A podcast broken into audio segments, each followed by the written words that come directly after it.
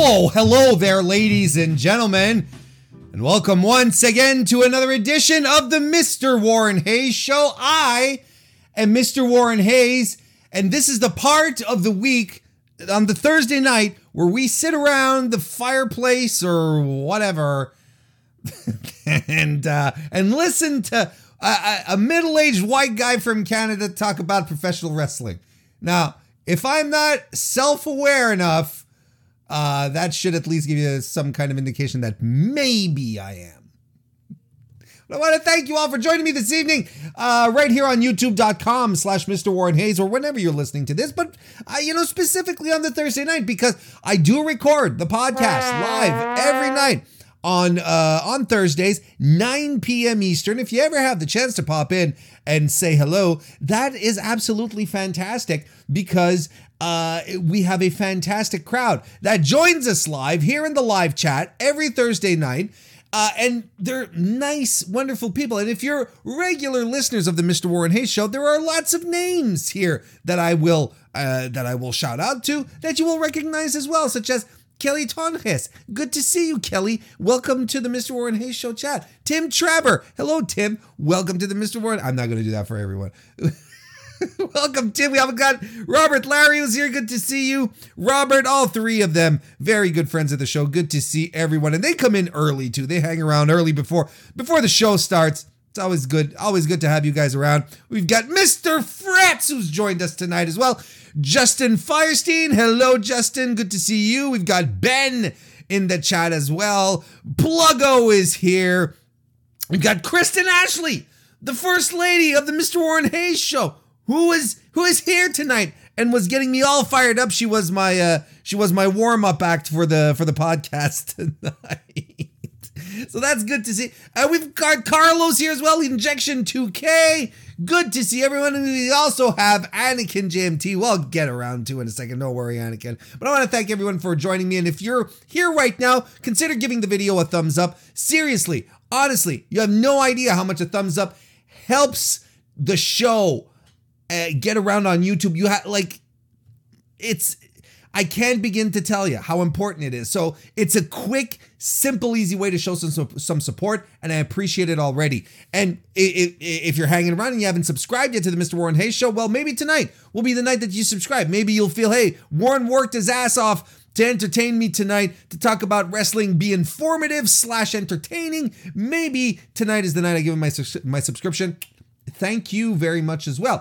Um, thank you as well if you're listening to your to this on your favorite podcast application, because the Mister Warren Hayes Show is available in pure, true-to-form podcast format uh, on all uh, podcast apps. Thank you. Spotify, Apple, Google Podcasts, Stitcher, wherever wherever it is, show some love. A review, a follow, a subscription. That, again, all stuff that helps the show grow tremendously, help the, get the word out there. I can only be a well-kept secret for so long before I start scratching the flesh off my arms, folks. Now, did this get dark unnecessarily? Yes. Yes, it did. But still, that's how anxious I can get. Uh, also, uh, uh, uh, uh, hey, join the Mister Warren Hayes Discord if you enjoy uh, the chat here, or if you're not, if you're unable to make it live and you do want to chat with some cool people, whenever it, uh, whenever it works best for you, Mister Warren Hayes Discord is really a fantastic place. I'm super proud of, of the Discord and everyone who's in there. So come on over. Link is in the description of uh, of the podcast right here. You can also join our Patreon at patreon.com slash Mister Warren Hayes. I do a post show with patrons only every night, every Thursday night, not every night, every Thursday night after I'm done here with the mainstream. Uh, and uh, and it's interactive. There's chats. There's call-ins. There's a lot of, it's a lot of fun. And tonight we will be talking about A E W New Japan crossovers. Gosh darn it, I don't know why that's suddenly a, that's suddenly a, a topic. Hmm, hmm, hmm. But that's what we're going to be talking about tonight. So if you want to join the Mister Warren Hayes Patreon and show some support there, that's fantastic. You know, you can also join this channel here as well. And it's a good idea if you're if you come live and you want to have some extra emojis to flaunt around, emotes as the kids put them. Uh, if you want to flaunt those as as we uh, as we talk throughout the evening, uh, show show some support by becoming a channel member. Uh, that is also appreciated. Or you can also join, show some support by dropping a super chat, and I will read your super chat question, comment, mood, affiliation, affiliation live on the air. Such as Anakin left us a, a very kind, generous super chat this evening. Thank you very much, Anakin. He says, what better way to fight the bitter cold in this snowstorm uh, I'm driving in than with Warren getting all fired up about things? That's true. God damn, there's a lot of stuff to talk about this week. P S. Warren, my eight-year-old knows more about Godzilla and King Kong than you. Oh, no. Mm-mm.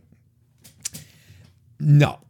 I, I mean, I appreciate the super chat, Anakin, but you are entering some mighty, mighty slippery territory here. Mm. Mm. I'm not getting into... Honestly, if we were in any other week of wrestling, I'd probably give y'all a Godzilla rant, but there's just so much stuff to talk about this week. And I want to say a big hello to Speez and the Benchmark who just drop, dropped in. God, you guys. I love you guys so much, and I miss you guys. We got to do something soon. Thank you very much for the super chat. I appreciate it. Speez and Silky Guy. And if you don't know who I'm talking about, go subscribe to their Twitch channel. Follow, find them on on uh, on Twitter as well. Speez, Silky, they're fantastic. Just uh, some great guys who do a great weekly podcast as well. Thank you guys for for dropping in. Um, Nick Wolf left us a super chat. Oh, well, I'll get to that, but it's a very generous super chat, but I'll hang on to it. But thank you very much, Nick. And there's a bunch of people who've joined us in the meantime as well. We've got fifth generation Carney J Y three, who's here. Good to see you. Welcome. We got Evan Wright, who's joined us as well. Hello, Evan. Fillmore Slim oh six. Darnell, who's complimenting me on my hair.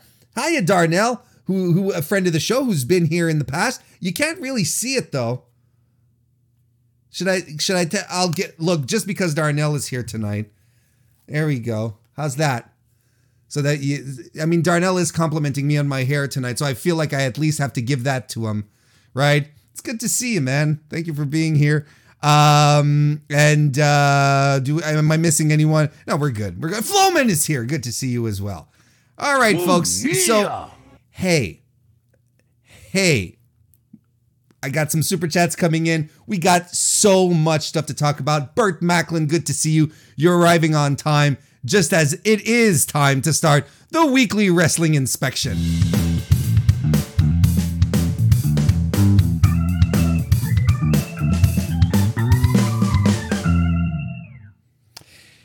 Let's start off. It's a bit of a tradition. I start uh, whenever there's some New Japan stuff to talk about. We're going to start by talking uh, some New Japan Pro Wrestling. And uh, here's a funny thing. I, and I just want to share, like many of you, there's probably some of you out there who are listening to me and have don't have any indication of what happens on the Twitter, re, the wrestling Twitter bubble. Like probably, you know, I don't know. Maybe you do. But recently, there's been some some people who have been accusing me of being uh, an an anti, more more like a W W E paid shill. Uh, excuse me, an A E W paid shill. Uh, because apparently I say a lot of good things about A E W. And it's funny because if anyone knows me well enough, and like you guys who tune in and who listen uh, regularly, If any, if there is any one promotion that I would agree that I'm a mark for, that I have uh, difficulty finding bad things to say about, despite the fact that I've been critical, but still, if there is one promotion that I would find it hard to disagree with, if anyone were to call me, you're a mark for this promotion, it's New Japan. So whenever people call me an A E W mark, I slap my thighs. Or a W W E mark, I'm like, it's like, you people don't know me at all. You really, really don't. If you call, if you called me a New Japan mark, I'd probably be like, mm, probably, yeah, probably. So the New Japan stuff this week, um, we, uh, last Saturday, actually, they had a, a big B show. Not not one of the bigger, not one of the bigger tour shows. They they had a tour. Uh, they, they, they, they've been having a tour since uh, New Year's Dash. Now we were heading, we're heading into the New Beginning show, and we had one of the two New Beginning show in Nagoya last Saturday. Um, and this is, it's not something you hear every day. Uh, but when this is one of the B shows that you have to, to, to go out of your way to watch, because it was really good, and it's not super long either. I think what, like two, two and a half hours and you, you're, you're good. Right. And I think even in that, I I'm including the, um, the intermission where they, where they clean everything down. Um, here's the thing. There were some multi-man matches on it that, that cre- you know, established some storylines, but for further past this tour here. But you've got three matches on that card. You've got the Great O'Khan versus uh, Hiro- Hiroyoshi Tenzan. You've got Will Ospreay versus Satoshi Kojima. And you've got Hiroshi Tanahashi versus Shingo Takagi, which are absolute fanta- absolutely fantastic matches. Uh, and that you kind of, I, I feel like it's recommended viewing. Um, in the case of Tenzan versus Great O'Khan, it wasn't a, it's not a blind, a, a mind-blowing match. Excuse me, it's not, it's not a blind match either. But it's not a, a, a it's not a, a, a mind-blowing match. It's not something where you're like, my God, this revolutionizes everything. But this is the culmination of an angle. Actually, this this match and the Ospreay-Kojima match as well. Culmination of an angle that started at New Year's Dash that they built up slowly but surely. Tenzan did a uh, uh, t- basically the new empire, which is uh, uh, no the United Empire, excuse me, which is uh, Ospreay's faction, in which Great O'Khan is a part of as well. They attacked Tenzan, Kojima, and Tenzan did a stretcher job for Great O'Khan. So they established that moving forward. Um, and and this was this was the payoff from that angle there, where you had the Tengo, Tenkozi guys taking on uh, the the uh, United Empire in singles matches. Great O'Khan defeated Tenzan. There was a stipulation here saying that the winner of this match, uh, that the, the loser of this match could no longer use the Mongolian chop move, which was a, a, a move that Tenzan used religiously. It was part of his basic repertoire. Now it's officially the Great O'Khans. And, uh, and I mean, this was built, the match was built perfectly. Uh, it was fine and had a great finish. Uh, nice, dramatic. It had, it had lot, there was a lot of value to this match, if you know what I'm talking about. This was really, really good. Uh, Kojima versus Ospreay was a no D Q match.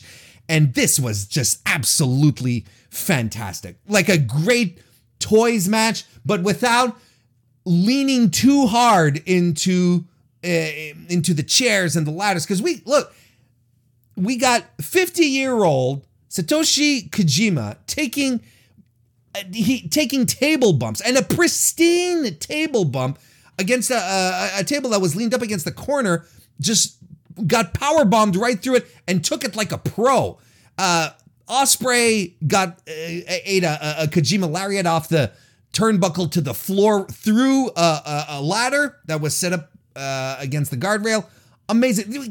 We even got a guitar spot in this match. Fuck's sake. And it took two hidden blades from Ospreay, plus, uh, and one of them was with a chair, plus the Stormbreaker to put Kojima away. This, guys, is how you use your legends in the year twenty twenty-one when you're moving forward and trying to build new guys within your company. Tenzan and Kojima, and especially Kojima. Satoshi Kojima is, I think we undervalue, we or at least we don't quite grasp how popular and still important he is to Japanese, to the Japanese audience.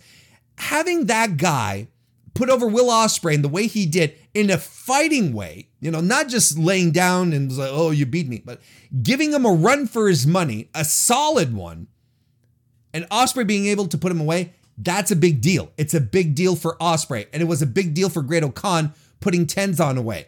And look, they didn't fifty-fifty anyone. It's not like, oh, Great O'Khan or Tenzan did the stretcher job, so Tenzan's going to win. No, no, no. They want to create a guy. They want to make a guy. Great O'Khan, and we weren't done with Great O'Khan, by the way. They wanted to do something with Great O'Khan, have him go over Tenzan. There we go. There we go. They're establishing their stars, moving on. Now, am I actually... Am I actually now on the complete side where I know a lot of people are are in here and they're like, hey, you know what? Uh, uh, uh, hey, you know what? Uh, uh, uh, Tenzan, uh, not Tenzan, but uh, Great Great O'Khan. He's fantastic. He's the next coming of Christ. No, I I still don't quite see the the long term attraction in Great O'Khan. He's not a bad wrestler. He's not. He he has a lot of intangibles. He's got a fantastic presence. I'm not taking things away from him. I'm just still not as high on him as a lot of people are. I don't quite see it yet. And, and I'll I'll admit to being blind to that. But I, we have more than enough time to be surprised. And here's the other thing that's really important to mention. Wrestle Kingdom, uh, Ospreay's group, all lost their matches, right? They lost all of their matches uh, at, at Wrestle Kingdom. And what was I, what, what were we talking about? What was I talking about when we came back, did the Wrestle Kingdom uh, post show? I was like, well, look, I, they came in and they bit off more than they could chew, going after, uh, going after Tanahashi, Okada, Shingo. It's like, whoa, you young whippersnappers, you're taking up too much. So they, you know, they just shot too high and they got knocked down. So what are they doing? Dusting themselves off, getting back on the horse. twenty twenty, twenty twenty-one is going to be a great year for Will Ospreay. It's going to be it's going to be a big big year to establish another big big uh, uh, heel in the company, a main event, top guy, top level heel, which they absolutely need because they can't sit around and wait for for evil to get over. It it's not going to work. It's it's just it's just not going to work.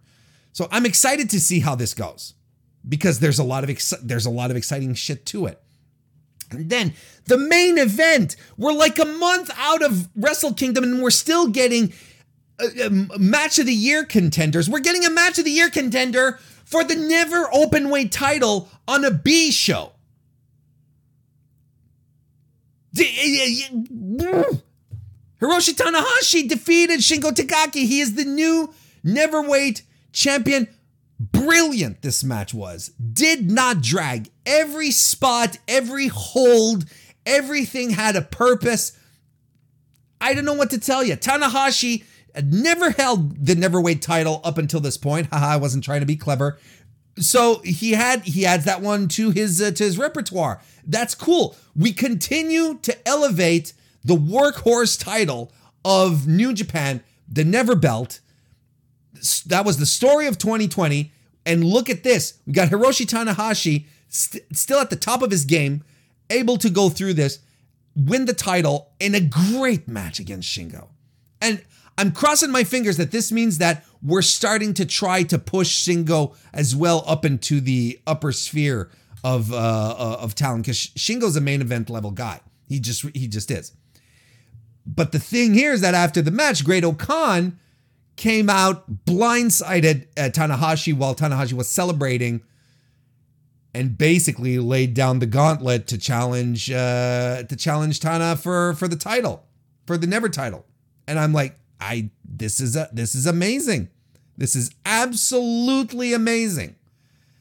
So New Japan sees something special in Great O'Khan. I'm excited to see it, but clearly there. I have you, you can't argue with them putting their putting their younger talent over. You can't. And honestly, I was looking at this match and a little uh, I was watching this match and I was a little overwhelmed at how fucking good Hiroshi Tanahashi is. And folks, I got to tell you, and I know, I know a lot of people are going to uh, are going to say Chris Jericho greatest of all time, but I I, I got to tell you, I don't think there is I don't think there is a better wrestler, a, a greater wrestler who has done more in his career than Hiroshi Tanahashi. I think he is the GOAT. I, I, a guy who came up through the system, uh, came up, came up at a moment where New Japan was at its bleakest, put the company on his back, uh, took the company, put it on his back, uh, used.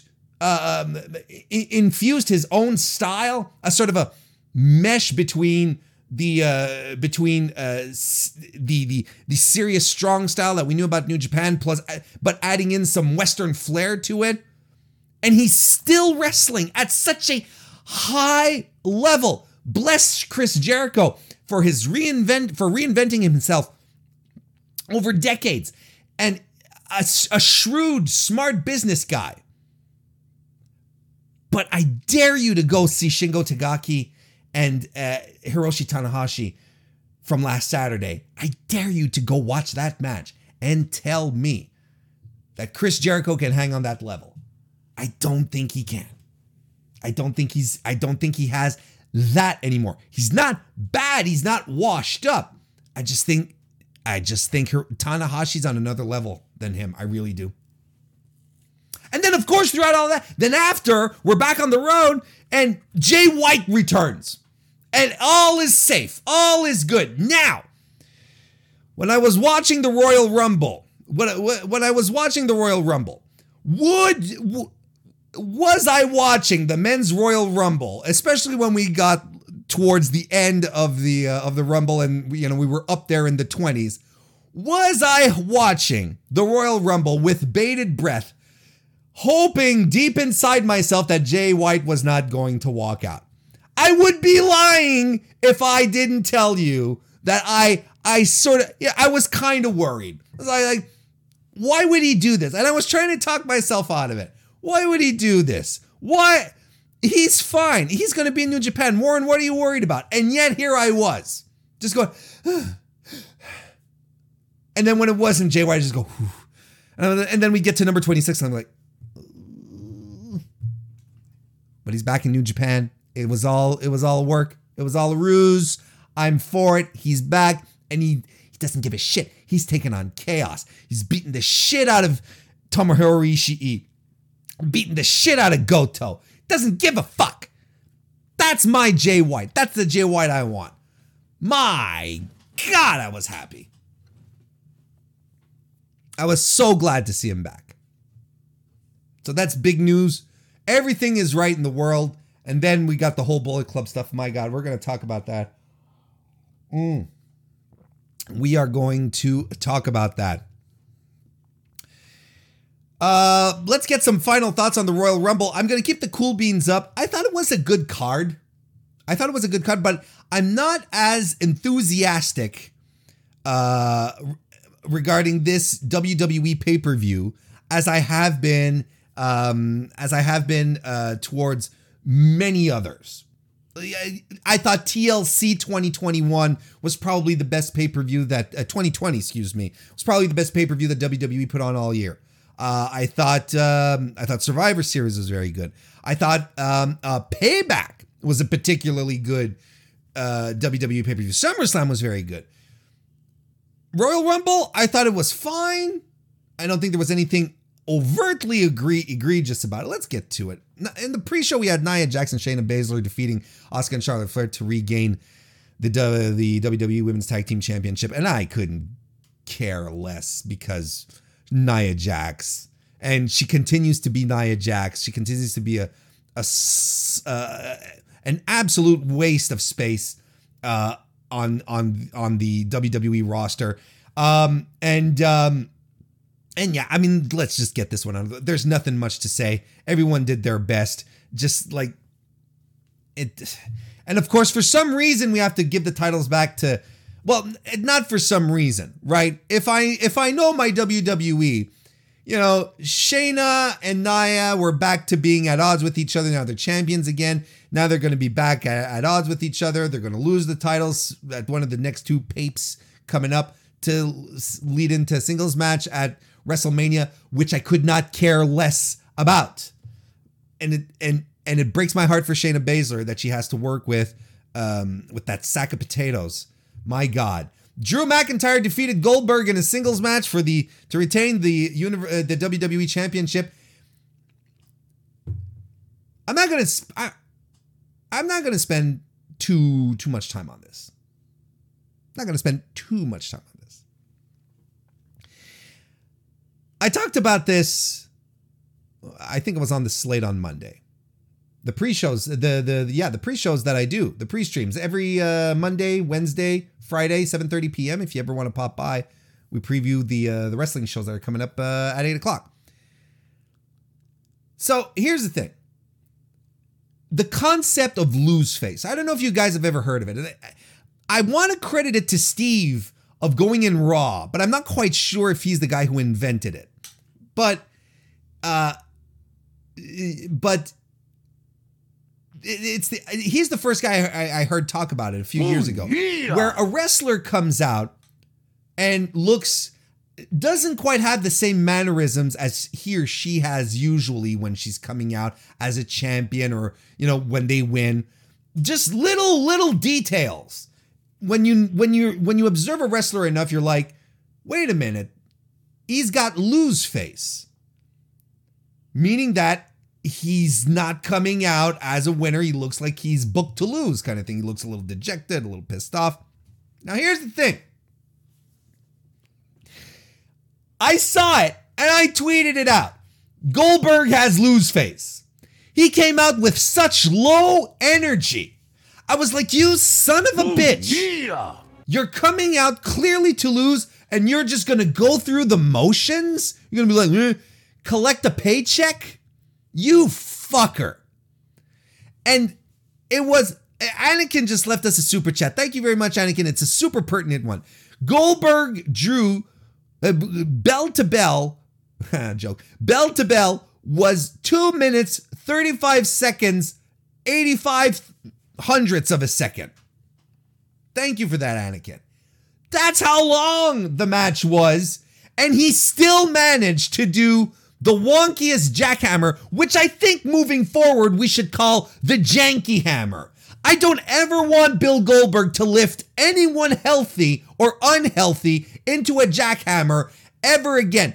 And then, I don't know if you noticed this, hits the jackhammer, then of course goes for the pin, because that's usually what happens. He gets a spear, he gets a jackhammer, gets the win. But fucking Goldberg's arm is right under Drew's shoulder. And the referee is counting it. I'm like, ref, fucking moron Bill Goldberg has his arm under the guy's shoulder. He doesn't even know how to, how to pin a dude anymore. Drew beats him and fucking Goldberg goes up to him. Sign of respect. Says, you got the best of me today? And he tells him, you passed the test. You passed the test. twenty twenty-one, Bill Goldberg thinks like he's this final boss in wrestling still. Thinks he's this, this, this hurdle that you have to, uh, that you have to leap over, Uh, that you have to conquer, this mountain you have to climb to legitimize yourself as some kind of champion. And the thing is, is that you know he thinks it for real. You know he's actually into himself to that point where he's like, hey, this guy defeated me, so that's special. It's not. It is. You're not special, Bill. You haven't been special since you were tasered by Scott Hall. Or was it Kevin Nash? By the Outsiders. You haven't been special since then. I'll say it once, I'll say it a million times. Bill Goldberg was an attraction. He was a draw. He was never a professional wrestler. And it's especially egregious to see that kind of shit go down. And then in the meantime, just the, the day before, I was watching fifty-year-old Uh,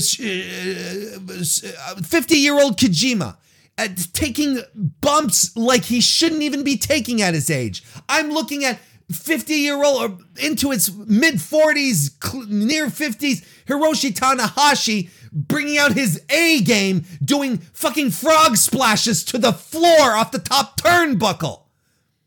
And I've got Bill Goldberg, who can't even lift the guy to do his fucking finishing maneuver, extending a hand and saying, you passed the test. Fuck off, Bill Goldberg. And yes, I know he's got another match. I know he's got another match in his contract coming up. And you know what? I'm going to be mad about it again. And I'm going to be mad about it until they decide to not put that guy in the ring anymore. Because this is a guy who does not, absolutely does not give a shit about the business. He doesn't care about wrestling. He stopped caring once he started losing, when he started being, oh, pristine, and, and he actually had to lay down for people. Fuck that guy. I'm glad he lost.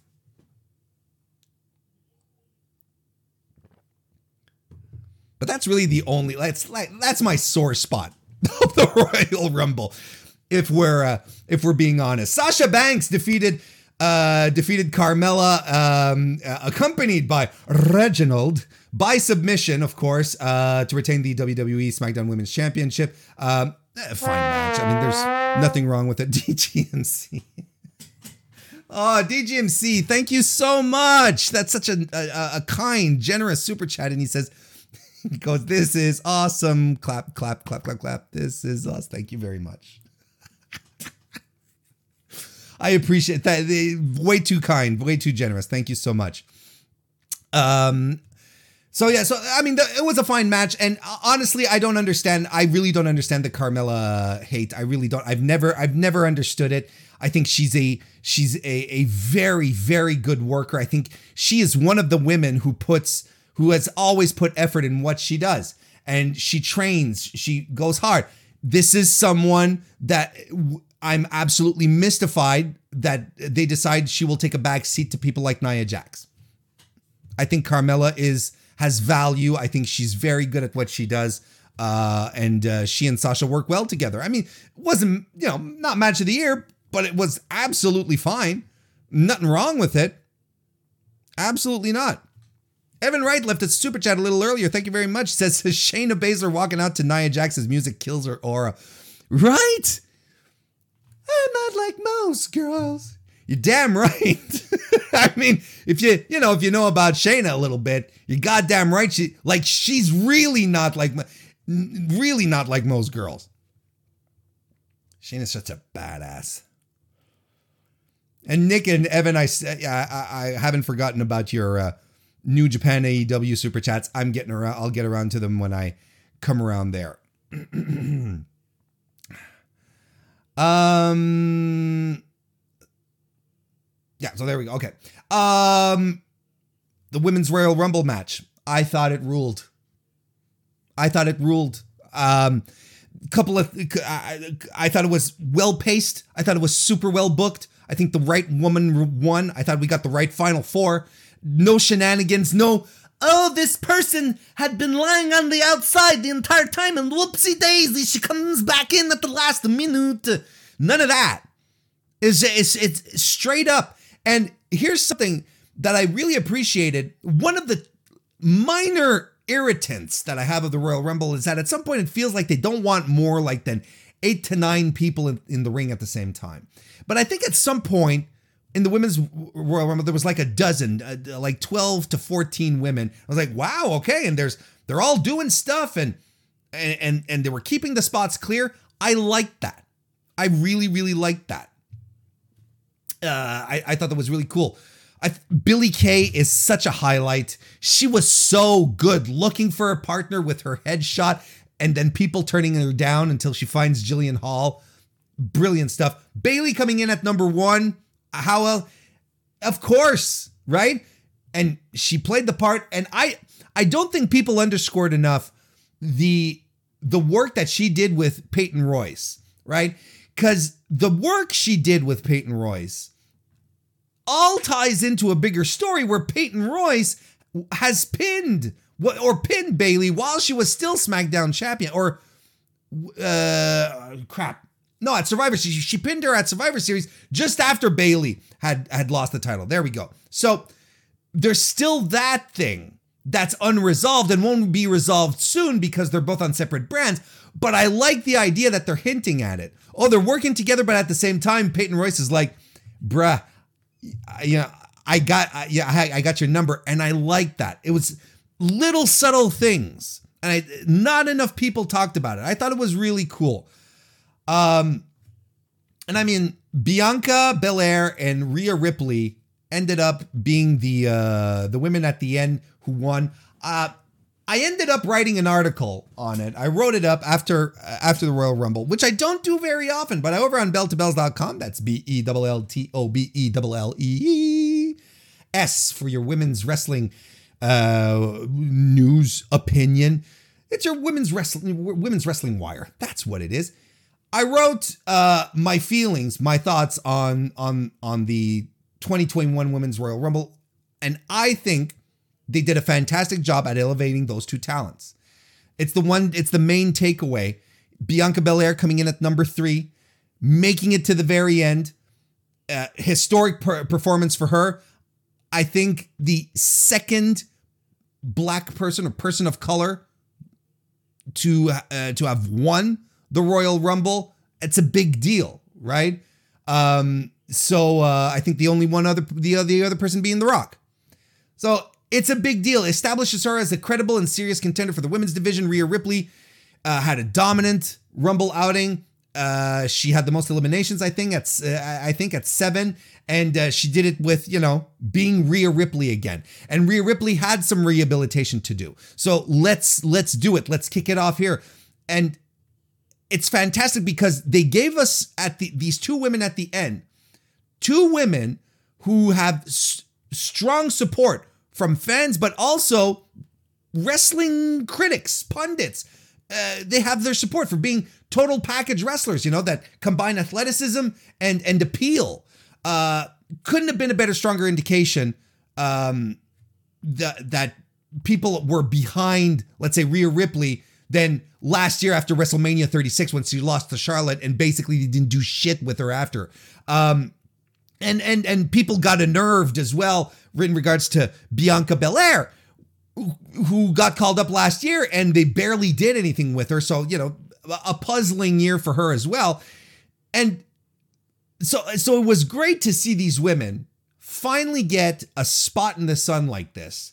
And do not let the symbolism of Rhea Ripley and Bianca Belair both eliminating Charlotte Flair at once, don't let that symbolism be lost on you.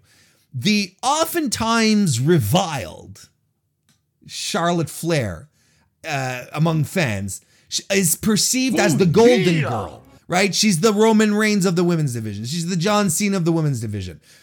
She was tossed out by two women who are perceived as the future of the business and who have ground a groundswell of support. It's significant.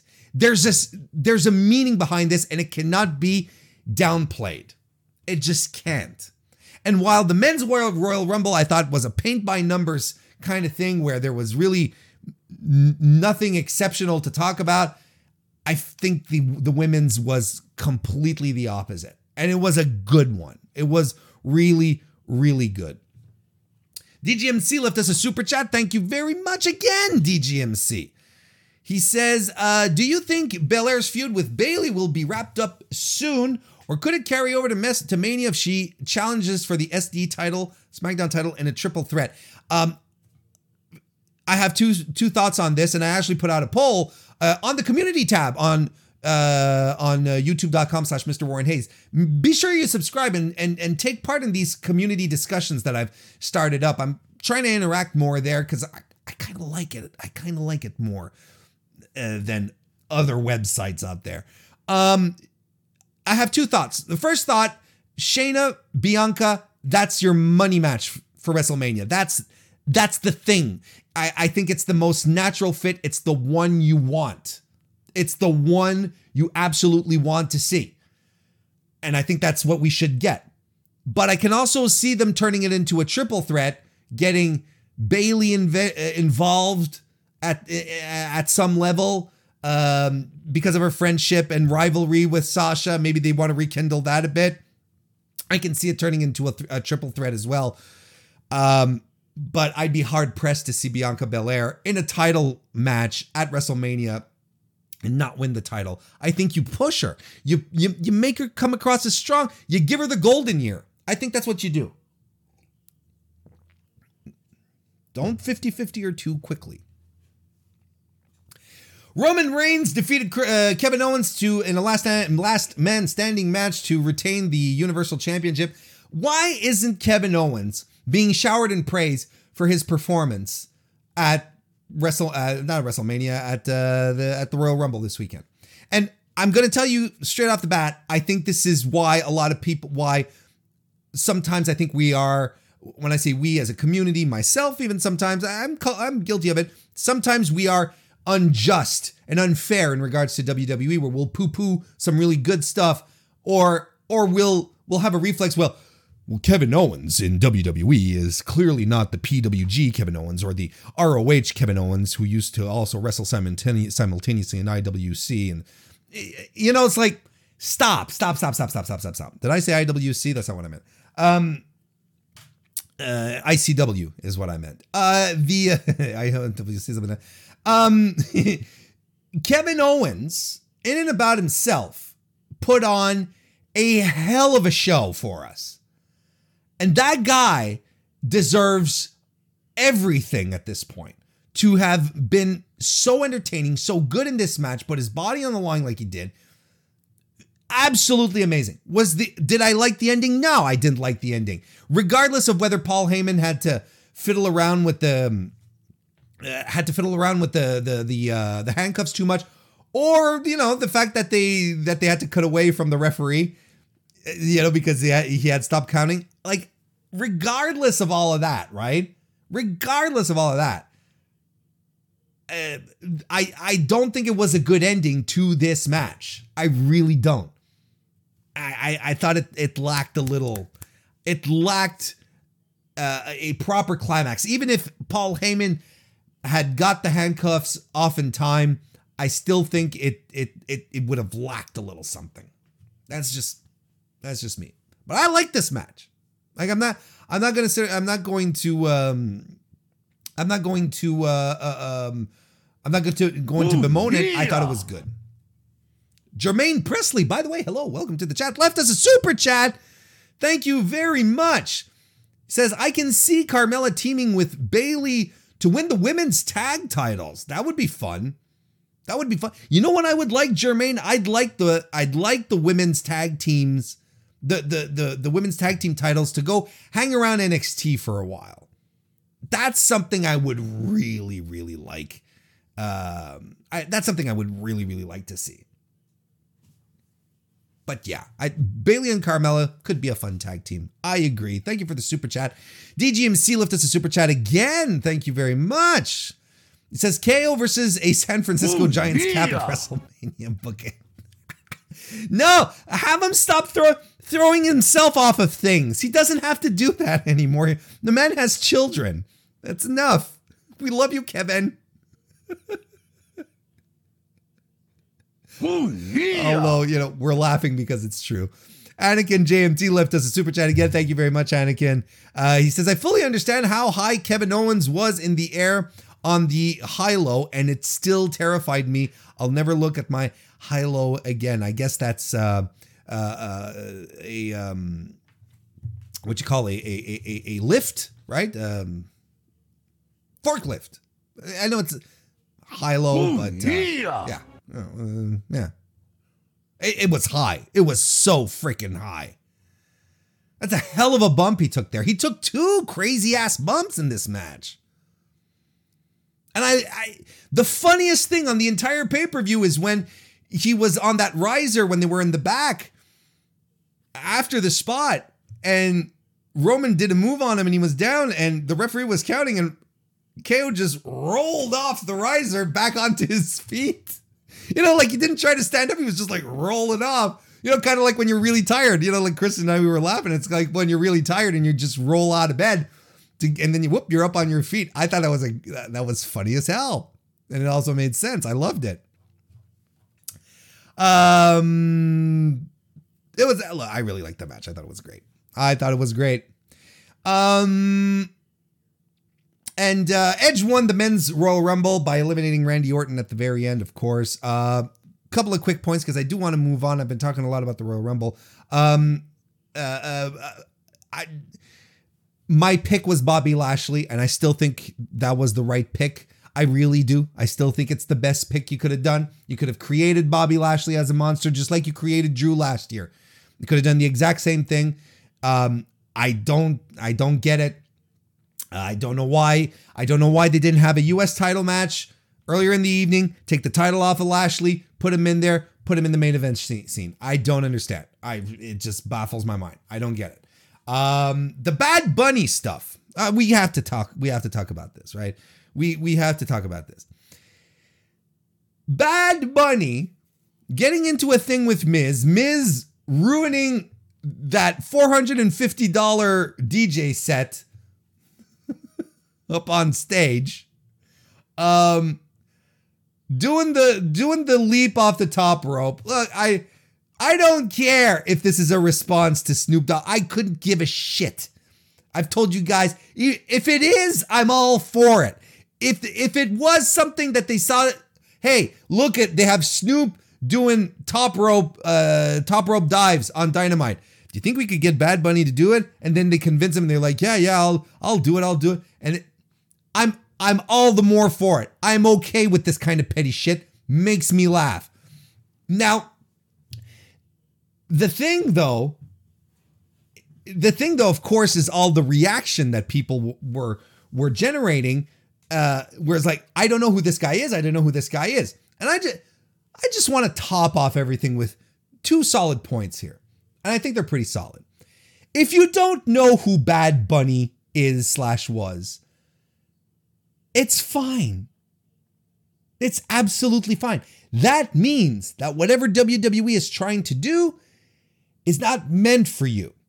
You, as a longtime wrestling viewer, know that wrestling companies will try to get that, mm, that tasty, sweet mainstream media attention, right? They try to break out of their bubble so that they can attract fans from elsewhere. Bad Bunny has a big, huge following. TikTok, Spotify, the whole nine yards. He's big. Plus, he talks to a market that W W E likes to, to call their own at the same time. Uh, that so there's all sorts of Uh, good synergies here. Apologies for the for the uh, corporate speak, but still, that's what they were going for. So if you're like me, and you're like, I don't know who this kid is, it doesn't matter. Ultimately, it doesn't matter, because they have A C D C doing the theme song on Friday nights, and I still think it's cringe. And that's supposed probably to speak to me a little more, and I still think it's cringe. So whatever they do here, if you don't know who he is, it's fine. They're not doing it for you. They're doing it for someone else. They want the teenagers that follow uh, Bad Bunny on TikTok to see his his splash and be like, hey, man, wrestling. You know, that's what they want. And that's okay. But what's not okay is oh, W W E yeah. coming out and telling you that you're, if you don't know who Bad Bunny is, you're the problem. That's another story, though. That's a whole other nine yards. Because that's something that happened this week. Um, over on the, the the the W W E on Fox account. You had Ryan Satin make a video basically telling you straightforward, if you don't know who Bad Bunny is, then you are not in tune with pop culture. Never, ever, ever talk down to your audience. Never. Never tell your... You never tell your... customers or potential customers that they're wrong in feeling the way they do, in responding the way they do. That is basic customer relations. It's such elementary P R. And yet we've got videos going up saying, you didn't like Bad Bunny? That's your problem. Whereas if you're a savvy marketing person who works within W W E, you will take all of the feedback that you receive, good and negative, and you will analyze it. You'll take a look at it and say, was this a good decision or not, ultimately? But you definitely do not go and chide your audience for being, for voicing their opinion, saying, I don't, oh, you're, yeah. Not even your audience, your customers, the people that you're saying week after week, hey, give me money to my network. weeks and watch my shows on Mondays, Wednesdays, and Fridays so that I can buy advertising to try and sell you more shit. Buy our merch. Don't talk down to your customers. If Ryan Satin was still at Pro Wrestling Sheet and wanted to do that on his own, all the more power to him. That's fine. He's just a pundit. He's just a guy behind, behind a keyboard, and he's got no affiliations to the company. So if he wants to say, well, the audience who tuned in clearly weren't aware of who, but, and that that's his thing. But on an official P R account, an official account, there you have W W E telling you that you're stupid for not understanding who he is. For that you're they're being condescending towards you. And I don't understand people who then turn around and try to defend it. How can a company on one hand say, give me your money, and then on the other hand say, you guys are stupid fuckers for not knowing what we're trying to do, but still give us your money, but you also are a bunch of morons. And then you wonder why they're losing, why, why they're losing viewers week after week. We're going to talk about that a little later. Because we got the Q four, uh, uh, we got the Q four and the yearly uh, uh, earnings call that happened today, and I hate it. And it's not just W W E who does it; A E W is very good at it as well. Brandi Rhodes, mwah, she's a queen at it. She's very, very good at alienating fans. Cody, Cody's not hasn't been as bad, but there was a time where I was like, oh, bro, this is not how you're supposed to do it. It's just that simple. You don't talk down to your audience. Because at some point, when you're on, on social media, when you're on Twitter, and, and the,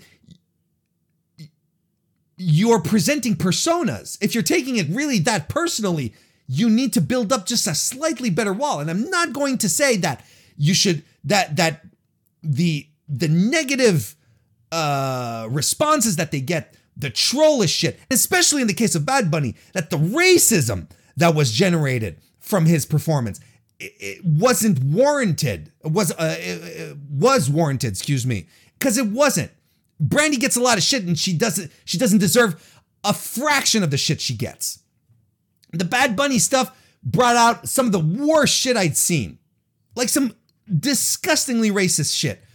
But the thing is, If you if this is what you want to call out ultimately as a company, then go out and say, "Hey, he, you you you, you hit you, you, you get Ryan Satin or whoever on a video, and you say, hey, you know what?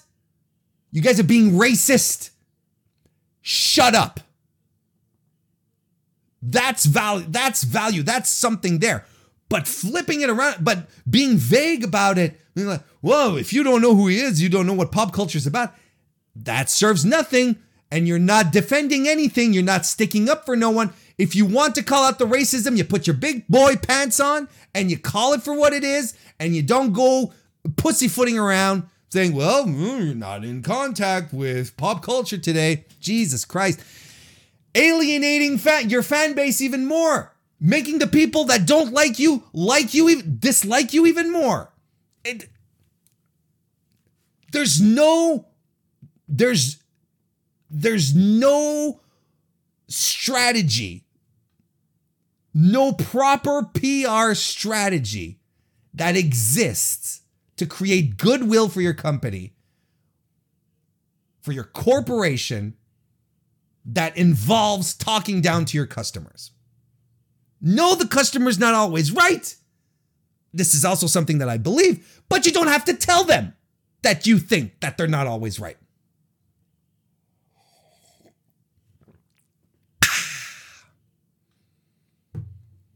Got a couple of super chats here. Also want to say hello to Vape, Ross Vape. Good to see you, man. It's been a while. Welcome to the chat.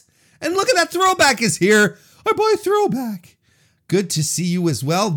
Evan Wright left us a super chat. Thank you very much. Says, I'm more a happy rabbit fan than a bad, than, oh, excuse me, I can't read. I'm more a happy rabbit fan over Bad Bunny, to be honest. Yes. I mean, it's not for everyone. It's not for everyone.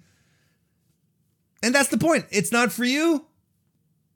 Move on. If that, if it doesn't speak to you, then it's not for you. That's not who they're trying to go get. D G M C left us a super chat as well. Thank you very much. Yeah. Says, wouldn't be the first time W W E painted fans as heels. Oh, God, no. No. There's a history of this. That's why it's not, it's, it's not that it surprises me. It's not that I'm like, my God, why, how, where did this come from? It's, it's a pattern of behavior. That's what makes it even more egregious, if you ask me. Benoit Parizet left us a super chat. Thank you very much, Ben. He says, that rant was amazing with some hearts. Thank you very much, Ben. I appreciate it. It went on a little too much, but because we Edge wins the Royal Rumble. Uh, I want to go back to a super chat that was left to us by Mister Fritz. Thank you very much, Mister Fritz, for the super chat. He says, "Everyone, th- did anyone else cry at the Edge and Christian reunion? I I got emotional. I I, I went, oh, this is so good.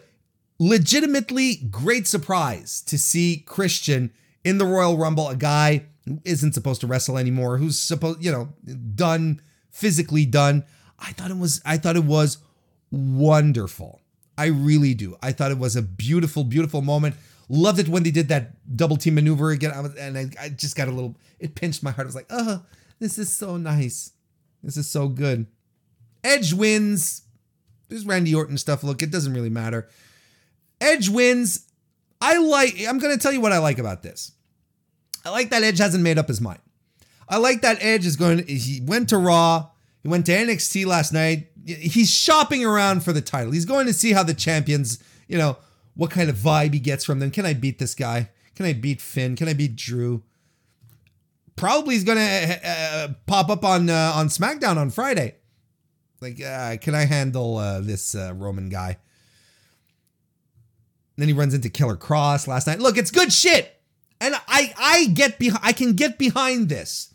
I think it's I think it's a good idea to sort of to sort of put your titles on the same pedestal and be again this year for this WrestleMania. They did it at least with the women's title last year and be like, "You know what? What if Edge wants to chi- wants to challenge for the uh, for the N X T title?"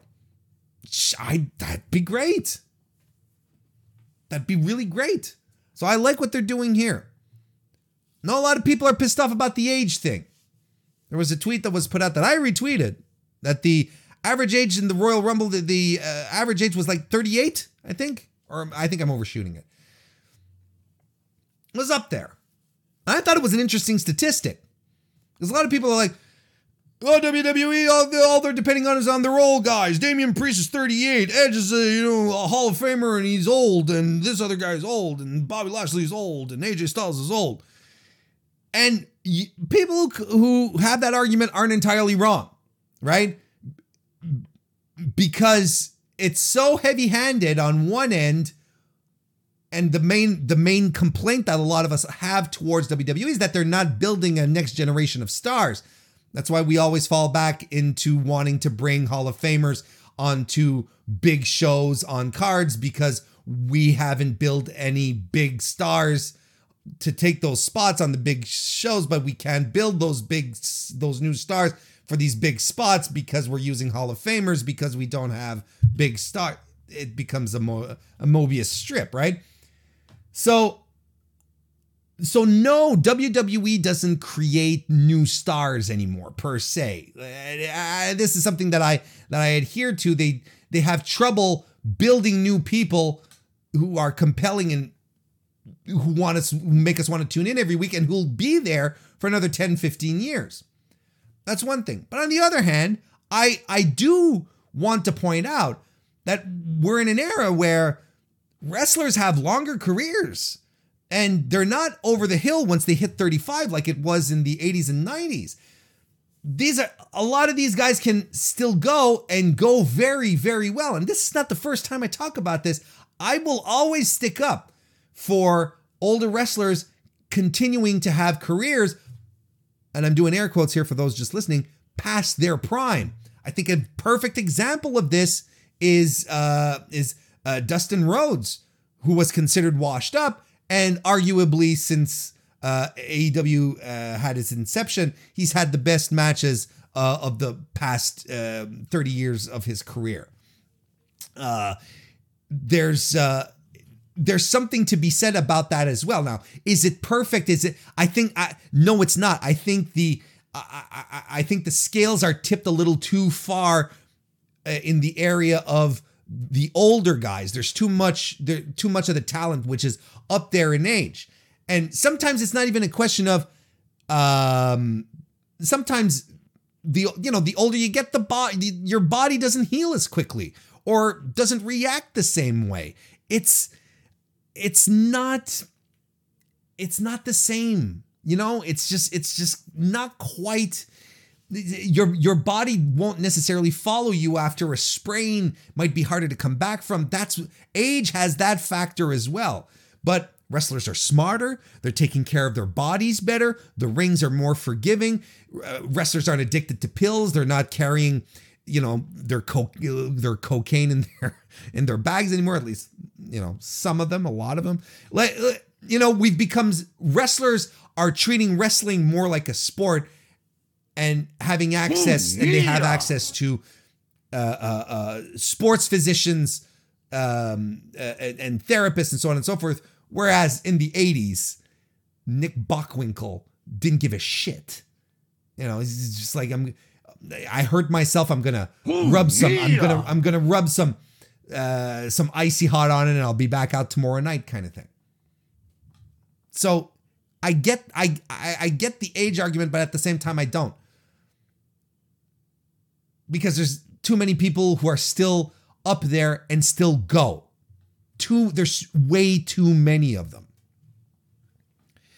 Jermaine Presley left us a super chat. Thank you very much again, Jermaine. Says, Edge challenging Roman Reigns and losing to Roman will give Roman the ultimate heel heat. But if Edge wins the title at Roman from WrestleMania, I think this is a fantasy situation that you're creating here, Jermaine. Um, I agree. If Edge were to challenge Roman for the title, it'd be great. And personally, that's how I'd book it too. I'd have Roman beat the shit out of Edge. But you also have the impression that they want Edge to have, you know, I think, you know, one of the reasons they put Edge back into this is because they just want to give him a proper send-off in front of an audience. I really do. Like, even if it's a limited audience, like at WrestleMania thirty-seven this year. Last year he came back, got the huge roar at Royal Rumble, but then after that, everything shut down, right? So I understand why they might want to do it, why they, why they might want to put the strap on him. It'd be a big deal. And I, you know, the more you, the more I think about it, the more I, I, I think Roman as, the, the more I think about it, Edge challenging Roman makes a lot of sense, doesn't it? I think that'd be fun. Evan Wright left us a super chat. Thank you very much, Evan. Again, for another super chat. He says, thoughts on my fantasy booked Dustin Runnels versus Hiroshi Tanahashi match. I think that would be a lot of fun. And I think, Ooh, you know what? Yeah. I think I think Tanahashi would bring the best out of Dustin. I really do. Not that he'd carry him, but I think that Tana could, uh, could guide him into areas which would be um, uncharted for Dustin. Let's put it that way. I think it'd be very, I think it would be very, very, very, very good. It'd be good, uh, good show. Anakin J M T left us another super chat. Anakin, thank you so much. He says, uh, Jimmy Van Unlista goes on last week, gave great context as to why Taker said what he did. He's still misguided, but there is context. It's not even the question of the soft thing, if that's what we're talking about. It's not even a question of wrestlers being soft or whatever. And, you know, I still think I still think it's a bullshit quote regardless. But um, the, um, the, the, the, you know, the whole age thing goes beyond being soft or not. It's wrestlers treating their profession like a profession and having access to resources that they didn't have in the past. So, um... So that's why they're having longer careers. That's why they're able to perform on this level, even though they're in their forties, their fifties. That's uh, it, it. At some point, it just becomes simple math. Thank you for the super chat. I want to say hello to the, the Yankee Power. Welcome to the chat. Okay, hey, I've talked a lot about W W E. I'm I'm skipping over Raw. My God, we're just gonna start talking about A E W. Um, guys, I gotta do it. The Sting stuff on A E W. It's it. We're I, I'm good. I'm good. I think they overplayed it. I don't think it was. I don't think it was well booked. I don't think it's interesting anymore. Week after week, it's Sting is here. And I'm like, uh, cool. And then I, I wait. I wait for something to happen and nothing happens. And, you know, something that I've talked about in the past, and here we go. You know, the storytelling. Usually when you're telling a story, you know, week after week, you go from point A to point B to point C to point D. And I've talked about this on, on, um, you know, uh, in regards to W W E quite a bit because they're experts at it, where week after week, you just go from point A to point B, and then you stay in point B, point B, point B, week after week, and they give you the impression that there's storyline advancement, but no, we're still at the exact same place we were. And it's been a couple of weeks since we got a story beat in the, um, in the Sting, Darby Allin, Team Taz stuff. And it's weird because here's what's make what makes it weird is that I, d- I feel like A E W n- A E W is not fearful of not it, it, let me start over. A E W isn't afraid of not putting on some of its big names on a given week. We've seen weeks where no Young Bucks, uh, Kenny Omega's not here, John Moxley's not here. You know, and then they come back next week and everything's fine. And I'm okay with that. Because I, th- me, it's a constant criticism I have with W W E. It's always the same people you see week after week. Sometimes you can give them a month and have them come back. And we'll have missed them. We'll have we'll have had a little time to, to have missed them, right? And I don't know why they felt com- they felt compelled to put Sting on T V week after week, especially in the context where he comes out, the lights, well, the lights go down and they come back up with the, uh, with the, the, the Tron and the snow. And he comes out and he's got the baseball bat and he stares at people and then he goes back away. Or the next week, maybe he'll do the same, but he'll say a word on the microphone and he'll go away. There's no Ooh, advancement. Yeah. It's been Sting, Sting, week after week, week after week, week after week. And I'm like, come on, guys. Let's just, let's do something. And I've been calling it for weeks. I want Sting to get beat down because I got to get it. I have to get a reason to want these heels to get the shit, the shit beat out of them. And we're probably getting it next week with the uh, Darby Janela match. But can you imagine Darby Janela that, you know, if they became a couple, that's how we'd call them. Darby Janela. Sting... Sting needs to, there's there's something that has to happen. And God bless Taz and Team Taz for carrying this angle. Because I get excited whenever I see Sting and Darby and a pop up, I'm like, I'm I'm stoked to see I'm stoked to see Taz. That's what I'm excited to see. I'm excited to see him and his bunch of goons do goon shit. I'm excited to see To listen to Taz uh, get, um, uh, I'm excited to see Taz, uh, to listen to Taz get pissed off for whatever reason. That makes me happy. But we we need something. We need something more. Jermaine Presley with another super chat. Thank you very much, Jermaine. He says, Sasha Banks has to turn heel versus Bianca at WrestleMania, but most importantly, Sasha has to win because she, she is zero six at WrestleMania. Um, I don't think she has to she has to turn heel. I don't think she has to. Um, but you know, the oh and six thing, I dig that kind of stuff. I like these curses. I like these little statistics where it's like, uh...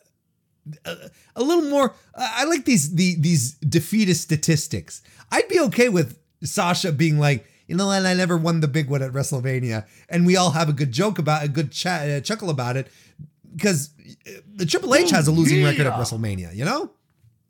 Doesn't it, and and it's okay. It's kind it's kind of part of a joke. It's fine, you know? But honestly, I think I think we can have a babyface versus babyface match here. I really do. Evan Wright left us a super chat. Thank you very much. He says, need more Hook mean mugging the camera. He rules.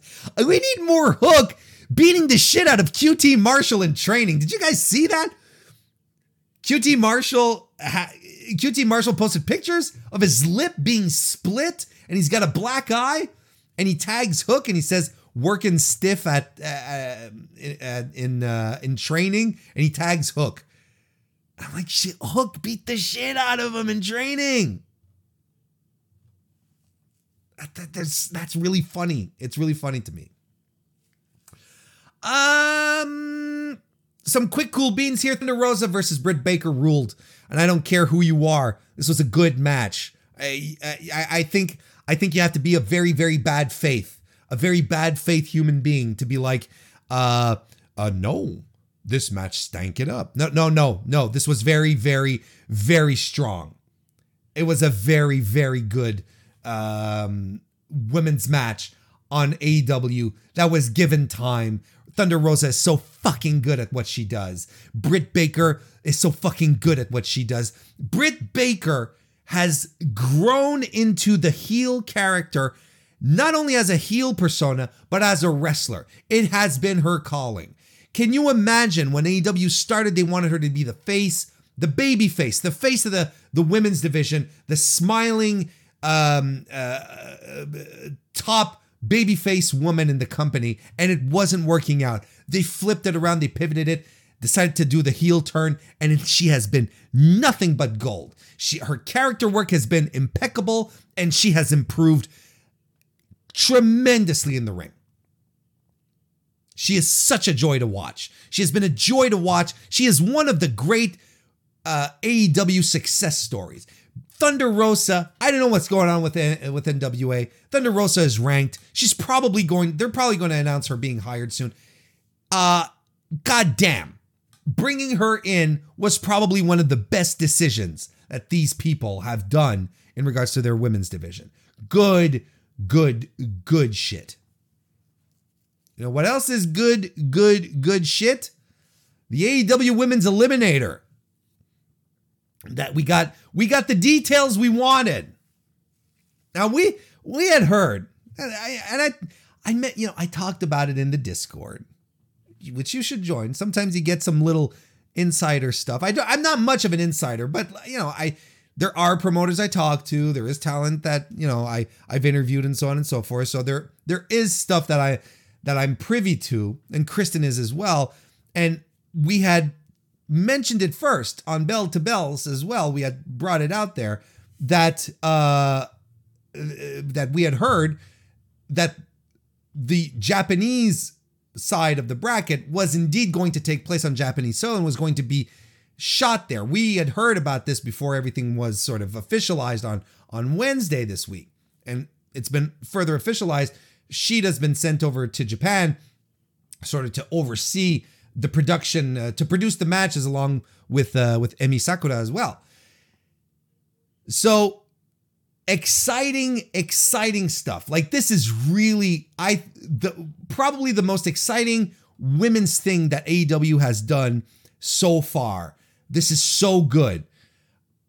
A North, a U S A side of the bracket and a Japanese side. On the American side, we're getting Britt Baker, Tai Conchi, Thunder Rosa, Nyla Rose, Anna Jay, Layla Hirsch, Rio, and Serena Deeb. We're all going to be in the tournament on the American side of the bracket. On the Japanese side, we're getting motherfucking Aja Kong. Aja Kong, excuse me. We're getting Aja Kong. We're getting Yuka Sakazaki, who's making a comeback to A E W, uh, A E W's uh, uh, uh, peepholes. We've got wrestler Veni, who will also be there. Veni, the first Japanese trans uh, wrestler, which is awesome stuff. We've got Emi Sakura, who's going to be there as well. Uh, Ryo Mizunami, uh, who is a um, who is a a, a, a what's the word I'm looking for? Uh, an explosive talent. There we go. She's she's she's a lot of fun. Uh, Mei Suruga, who I'm not too familiar with. I've seen a couple of things. She's four foot ten, so it'll give plenty of opportunities for Jim Ross to to, to remind us just how small she is. So that's fantastic. Uh, we've also got Rin Kadokura, who I'm definitely not familiar with, and the big one, the big reveal, Maki Ito, motherfuckers, is going to be there. Now, I uh, there's a lot of reasons to get excited for Maki Ito. She's a she's a fun fun presence on the Joshi sh- side of wrestling. Uh, foul-mouthed. She's she's a bit she's she's you know, a combination of asshole and brat. You know, you're not quite sure if she's just being, a, if she does what she does just to be bratty, or if she's really an asshole. She and she has great charisma, good worker. I think this is the kind of wrestler that will get, she's the kind of wrestler that will get over with the American crowd, for people who aren't aware of who she is. Fantastic stuff. This is so good. I am going to be talking about um, this tournament on the very first edition of a brand new podcast that will be hosted by Kristen Ashley of bell to bells dot com. We're, uh, she'll be launching a brand new podcast uh, this weekend um, called Painless, which is a, basically a short thirty minute conversation about wrestling. And we specifically here are going to be talking about uh, the uh, the A E W uh, world, uh, the A E W world, Women's World Championship Eliminator Tournament.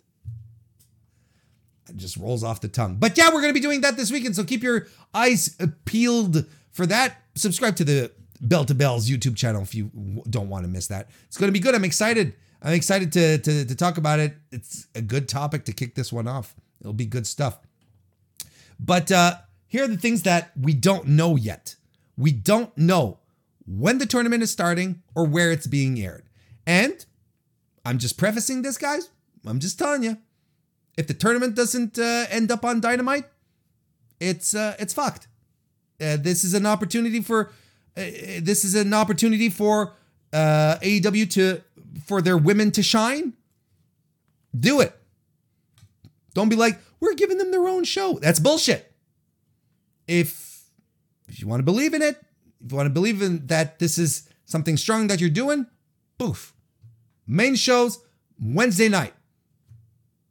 Just a preface, just so that you know that I'm consistent in my complaining. Jason P S three, welcome to the chat. Good to see you. And I think this is the main event.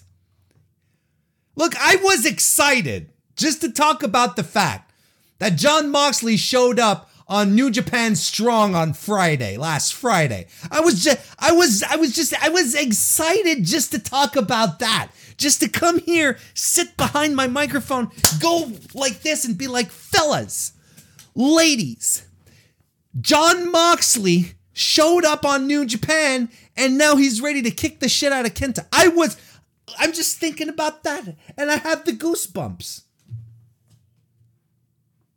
Then Wednesday night happens. Main event. Moxley, Pac, Rey Fenix versus Kenny Omega and the Good Brothers.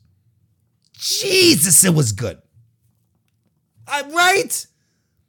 A good, strong, solid main event that I could talk about more, but I don't. I have to focus on this now. A lot of talking points. I had to pick and choose what I wanted, what I could talk about tonight. And uh, yeah, here we are.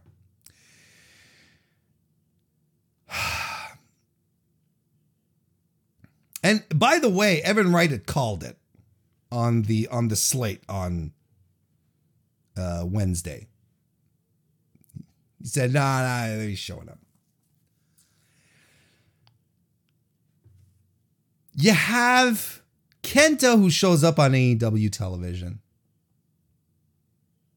knocks out Jon Moxley. Now, if you want to focus on the fact that the that Kenta's go to sleep was a little janky, was, you know, and Jon didn't sell it well, or be my guest, go ahead, go ahead. But the implications of what happened go way above and beyond a knee to the face in this situation here. And it, it can't even it can't even dampen my excitement. Because Kenta shows up and Kenny Omega's like, holy shit, look at this. Everyone gets excited. I'm excited. We have a little segment backstage after that goes on to the social media stuff, and they're doing a match next week. They're doing Kenny Omega, just like Evan Wright tweet as uh, super chatted earlier this evening. Kenny Omega and Kenta versus Jon Moxley and Lance Archer in a lights out, anything goes match next week. Jesus Christ.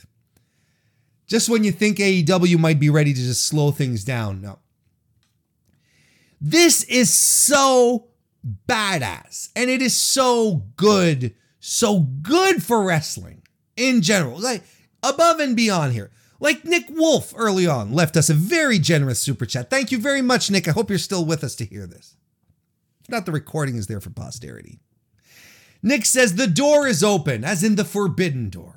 Tanahashi versus Griff Garrison in a hair versus hair match. Yano versus Orange Cassidy. Lord Taichi versus anyone. Zack Sabre Junior murders M J F. Hose me down. This is where we're at indeed, Nick. We are at a moment, again in time, where we're seeing crossover opportunities. Uh, moments to create new and exciting matches that we didn't see. Create the unpredictable element that makes pro wrestling really, really fun to watch. It's just that simple. And you can be a sourpuss about it. You can definitely be a sourpuss about it and be like, well, you know, it's all these smaller guys banding together because they're afraid they can't make it. And if you have that attitude, uh, okay, like I can't tell you how to feel. I'm definitely not going to tell you that you're wrong because it's your opinion. Just like everything I do here is opinion, right? You, you don't even have to agree with me, and that's chill. But if if you sincerely believe that a status quo in the business is really the best way to move forward and to get the fan base reinvigorated, I'm sorry, oh, yeah. I can't agree with you. I absolutely cannot. And I will even go as far as to say that I disagree. And anyone who anyone who tries to get into the business and that analytics of this way too quickly is a oh, obviously A E W can't cut this together because they're losing money. You've obviously lost the spark of what it means to be a fan. You really have. Last night, A E W and New Japan, and and with the women too, with you know, Gato Move and Chocobro, you know, with the Emmys, Emmys promotions in Japan. A whole bunch of wrestling promotions came together and made my Twitter timeline light up in joy because there was a feeling of unpredictability. There was a feeling of uh, of endless possibilities, that we weren't just staring down one corridor and there was one way to go. We're breaking the mold. People coming together to work together, to make things happen, to make things special for everyone. There is nothing but good out of this for fans. Do you think New Japan is going to retain the fans from A E W oh, once yeah. the A E W fans? It doesn't matter. Do you know why it doesn't matter? Because you're not involved in the business. You're a fan. Just enjoy the ride. If you're a talent, I think you should be excited for this prospect because it will give you more opportunities to get on television, more opportunities to wrestle other people, to go and discover other styles. Send the A E W Dark boys and girls, well, boys for New Japan, but you know what I mean, Send them over to New Japan on a reverse excursion. Let's do it. And yes, yes, then you get, then you get all the dream matches. We'll, we can finally get Minoru Suzuki versus Orange Cassidy, boys and girls. Before COVID r- tore that from us. Got Evan Wright here doing some, some fantasy booking in Super Chats. Thank you very much, Evan. He's got one here. He says, I need Colt. Colt Cabana trying to recruit Toru Yano to Dark Order. Right? Because Colt and Yano are the mega powers of comedy wrestling. They're a tag team. They're friends from Japan. And then another one from Evan Wright. Another, thank you again for the Super Chat, Evan. I appreciate them all tonight. He says, Evil Uno, Stu Grayson, Silver, Reynolds, Angels versus L I J. Of course. Dave Pozefsky, good to see you. Welcome to the chat, good guy, Dave. Just it. God damn it. Enjoy it. Why are we worrying about business? Why was a and and I've told and I'll tell you again. The monopoly that W W E has had over wrestling over the past two decades plus at this point has poisoned our minds into thinking that there is only one way to do wrestling. There's only one way to approach the business. And I think that is incredibly faulty. Why couldn't there be other approaches? Why couldn't we see talent exchange and synergies? Again, apologies. But still, talent exchanges, uh, uh, uh, uh, uh, uh, agreements between promotions have existed for years and years and years in the seventies, eighties, nineties. Until W W E became the only game in town and was like, we don't need anyone else. We'll do it all ourselves. And bless their hearts, they did it all by themselves. Good for them. That doesn't mean that it's a model that everyone needs to emulate. For a very special project coming up very, very soon, I watched the first Nitro with Kristen. And the first match on the first Nitro was Brian Pillman against Jushin Thunder Liger because W C W had a uh, working arrangement with New Japan. The very first match on the very first Nitro had a guy from New Japan Pro Wrestling, a guy, the, the guy, a legend. Why, why do we think this is such a sign of weakness or that we're doing it wrong or that we're muddling the waters and that it will hurt the business? Is it because we think that everyone is going to be a Vince McMahon in the eighties and is going to strike up these, these arrangements with, uh, with other territories and then only to gobble them up or, you know, work with indie promotions and buy them out uh, so that they lose all of their... Uh, all of their uh, their feeling. This is healthy. You, as a wrestling fan, deserve choice. You deserve uh, you deserve as many places to watch wrestling as possible. You deserve diversity in what you like. There is no longer just one monolithic way of seeing things and approaching things. We can try different things. This is so good for the business. This is so, so good.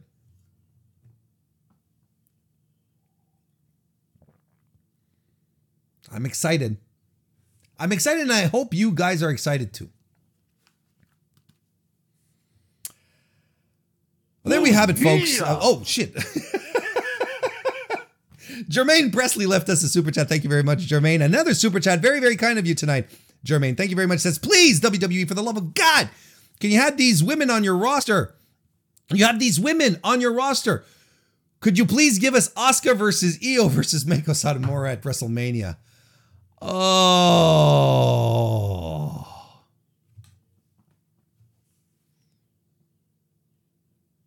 Mm. You just created a need for me. That would rock. That would absolutely rule. Thank you for that, Jermaine. Would be awesome. And that's how we're going to wrap up the weekly wrestling inspection for today.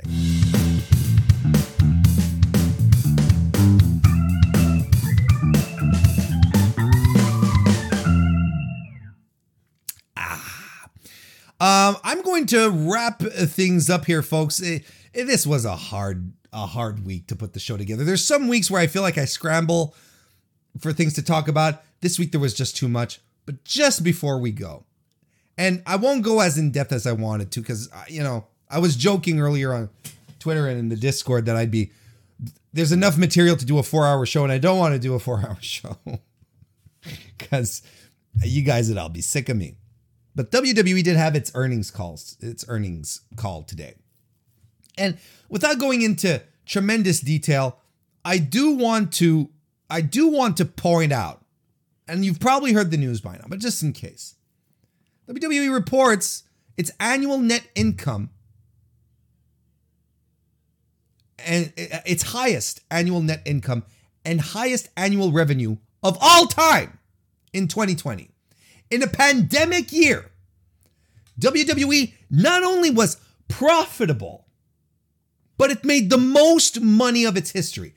That, I have to tip my hat off to them for their for managing through this. Amazing shit.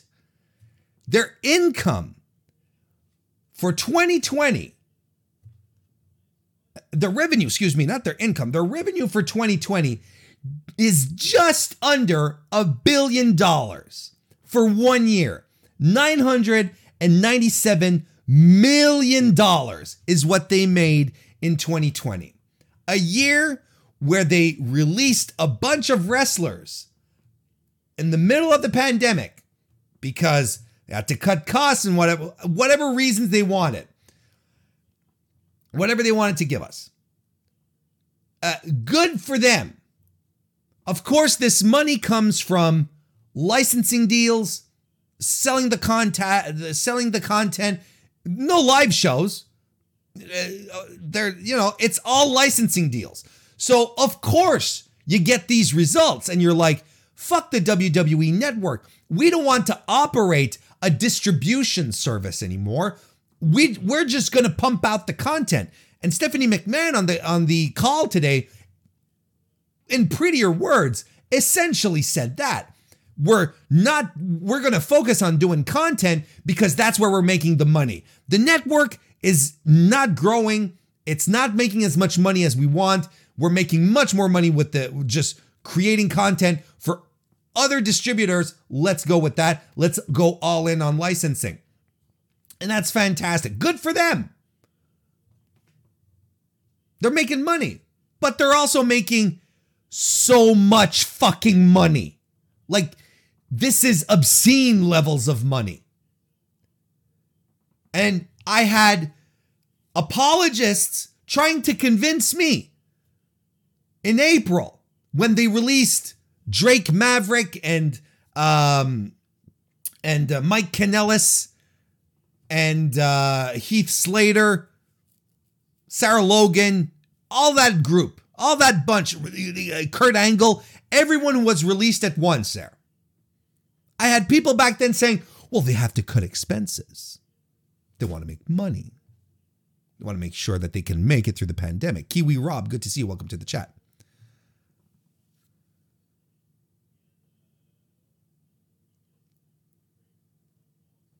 They, um, they made all, they made almost a billion dollars in a year. I can promise you that the salaries of a dozen pro wrestlers didn't make a difference, didn't make a substantial difference in them making close to a billion dollars this year.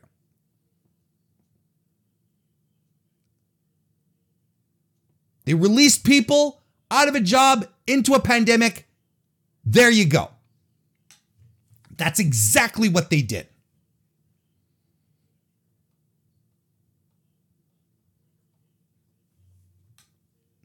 And then, cherry on top, they come out, flex, they, they flex their great year. They have the call.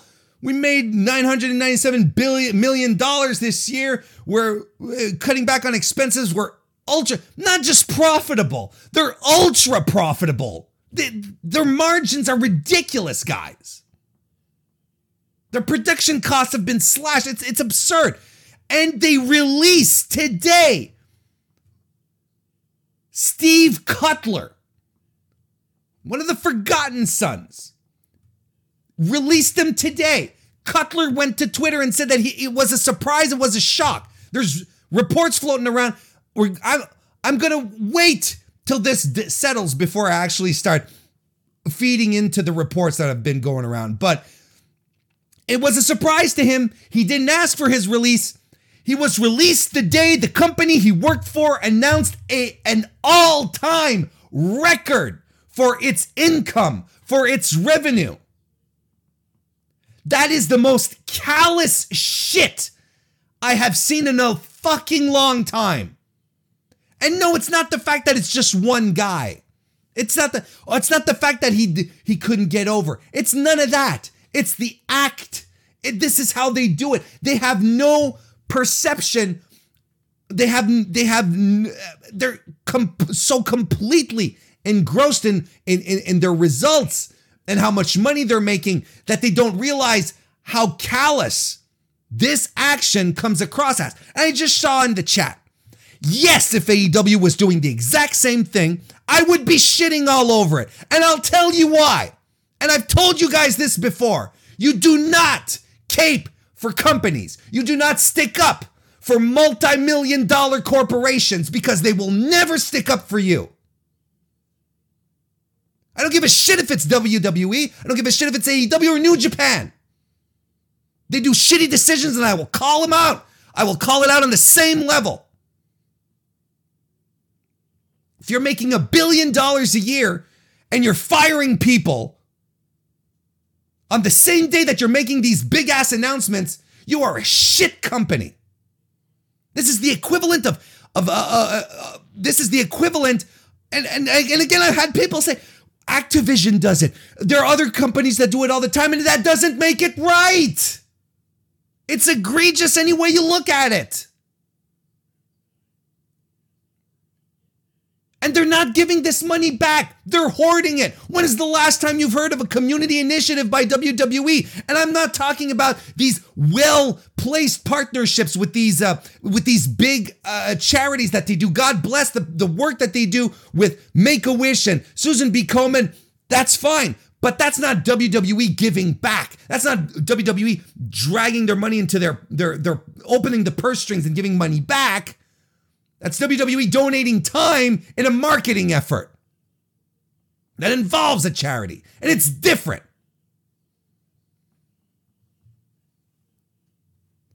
I just, I get so pissed off when I see these, these inc- outrageously rich corporations pulling off petty, m- imbecilic, Uh, heartless shit like this.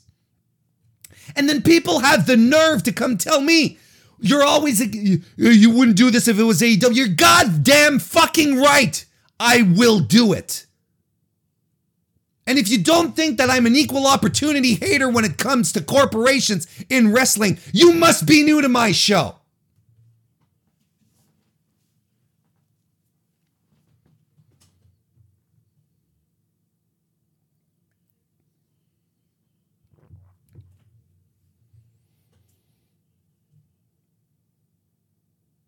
And it's not even a W W E versus anyone else thing. This is a, it's a soulless billion dollar company that is doing soulless billion dollar company shit. Just as simple as that. You can try to make it a tribal thing. I don't give a fuck.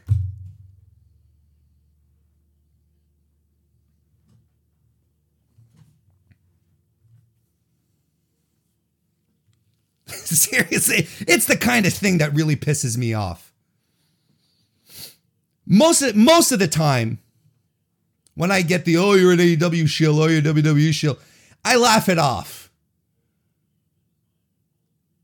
But it's like, at some point, it's as if we, we lose the potential, the capacity to empathize with people who are losing their jobs, people that are getting fired, while you have four or five people who are enriching themselves beyond imagination in an era, in a time, in a year where millions upon millions of people lost their jobs, lost their homes, are unable to fend for themselves, are begging the fucking government to bail them out and help them out. Well, in the meantime, you have hedge fund uh, uh, managers who are begging the government for help because they were they were caught uh, because they, they, they, they're gaming. Was caught out on the stock market. They were exposed. Now they're like, oh, we're going to go no under. We need money.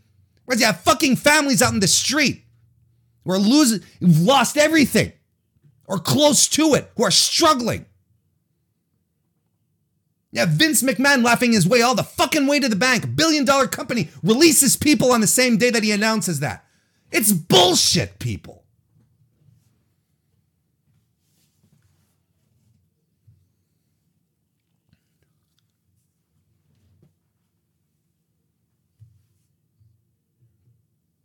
If only Venus was here, right, Kristen?